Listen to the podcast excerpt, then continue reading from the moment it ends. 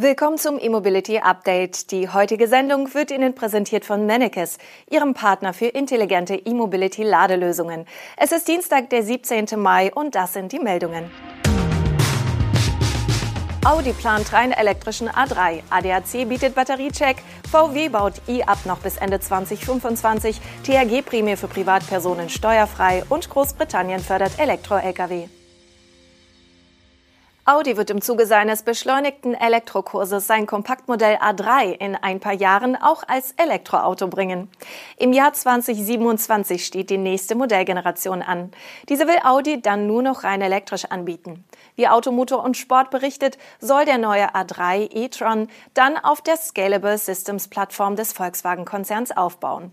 Diese als SSP abgekürzte Basis wird die Einheitsbatteriezellen nutzen, an denen VW derzeit arbeitet. Im August des vergangenen Jahres hatte Audi-Chef Markus Düßmann die Strategie Vorsprung 2030 vorgestellt. Darin wurde festgehalten, dass ab 2026 neue Modelle nur noch mit Elektroantrieb auf den Markt kommen sollen und die Produktion der Verbrenner bis 2033 schrittweise auslaufen werde. Dementsprechend ist es nur logisch, dass die 2027 anstehende neue Generation des A3 nur noch als Elektroauto verfügbar sein wird. Einen elektrischen Audi im klassischen Kompaktwagen-Layout auf Basis der aktuellen MEB-Plattform wird es von den Ingolstädtern dagegen nicht geben. Die SSB von Audi wird ein 800 Volt Flex-System nutzen und erstmals 2026 auf den Markt kommen. Ab dann sollen alle wichtigen Zukunftsmodelle auf dieser Basis entstehen mit Leistungen von 85 bis 850 kW sowie bei allen Marken und Modellen des Konzerns.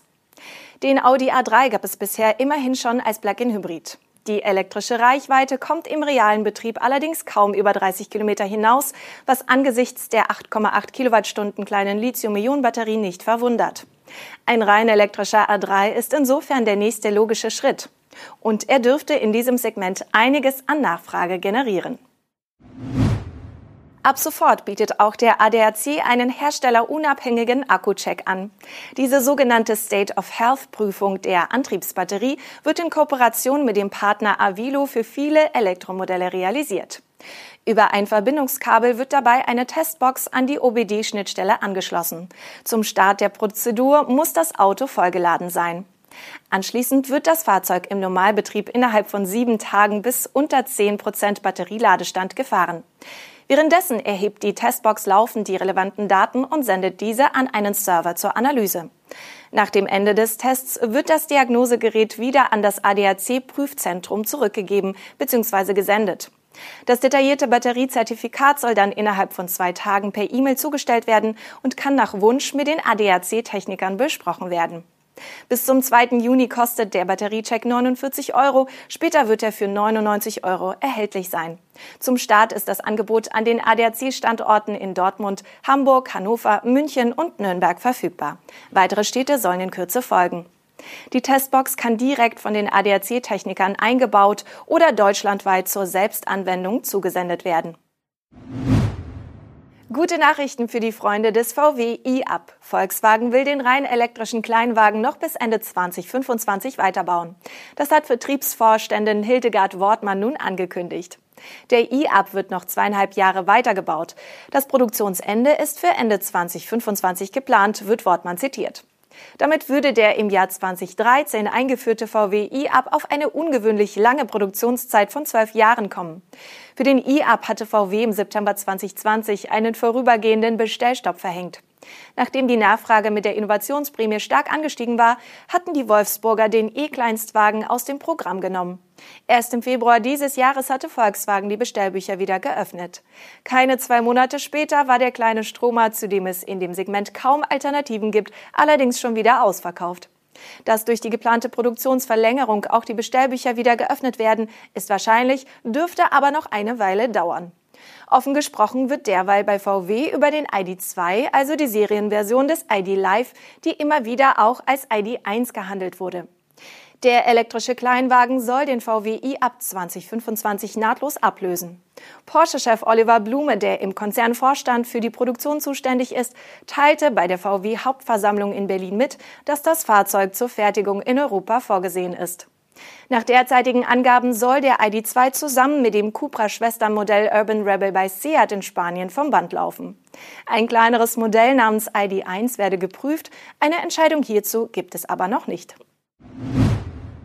Die Halter privater Elektrofahrzeuge können aufatmen. Sie brauchen auf ihre Erlöse aus der THG-Quote keine Einkommensteuer zu bezahlen.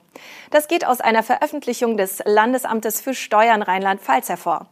Mangels Anschaffung unterliege die THG-Quote nicht der Besteuerung als privates Veräußerungsgeschäft, heißt es dort. Dabei handelt es sich der Behörde zufolge um eine bundeseinheitlich abgestimmte Verwaltungsauffassung, was entsprechende Rechtssicherheit bringen dürfte. Bisher wurde angenommen, dass die THG-Prämie, die einmal jährlich an Elektroautobesitzer ausgeschüttet wird, unter Einkünfte aus sonstigen Leistungen fällt und versteuert werden muss. Dies hatte dazu geführt, dass einige THG-Quotenvermittler ihre Auszahlungen bis zur Steuerfreigrenze mit Spendenleistungen kombinierten. Da die Sachlage nun geklärt ist und private Halter keine Einkommensteuer auf ihre THG-Prämie zahlen müssen, werden diese Angebote vermutlich bald angepasst. Die Prämien liegen zwischen 250 und 500 Euro. Und zum Schluss noch ein Blick auf die Insel. Die britische Regierung will über 200 Millionen Pfund in ein umfangreiches Demonstrationsprogramm mit elektrischen Trucks investieren. Auch die nötige Ladeinfrastruktur für einen elektrischen Straßengüterverkehr soll bereitgestellt werden. Fahrzeughersteller, Energieversorger sowie Flotten- und Infrastrukturbetreiber werden im Rahmen eines offenen Wettbewerbs aufgefordert, ihre Technologie auf britischen Straßen zu präsentieren. Den Start sollen Demoprojekte mit batterieelektrischen und Brennstoffzellen-Lkw machen. In der Ankündigung heißt es, dass das neue Programm die Versuche zur emissionsfreien Beförderung von Gütern erweitern soll. Im Rahmen bisheriger Versuche waren etwa 20 batterieelektrische Lkw von DAF im öffentlichen Sektor unterwegs.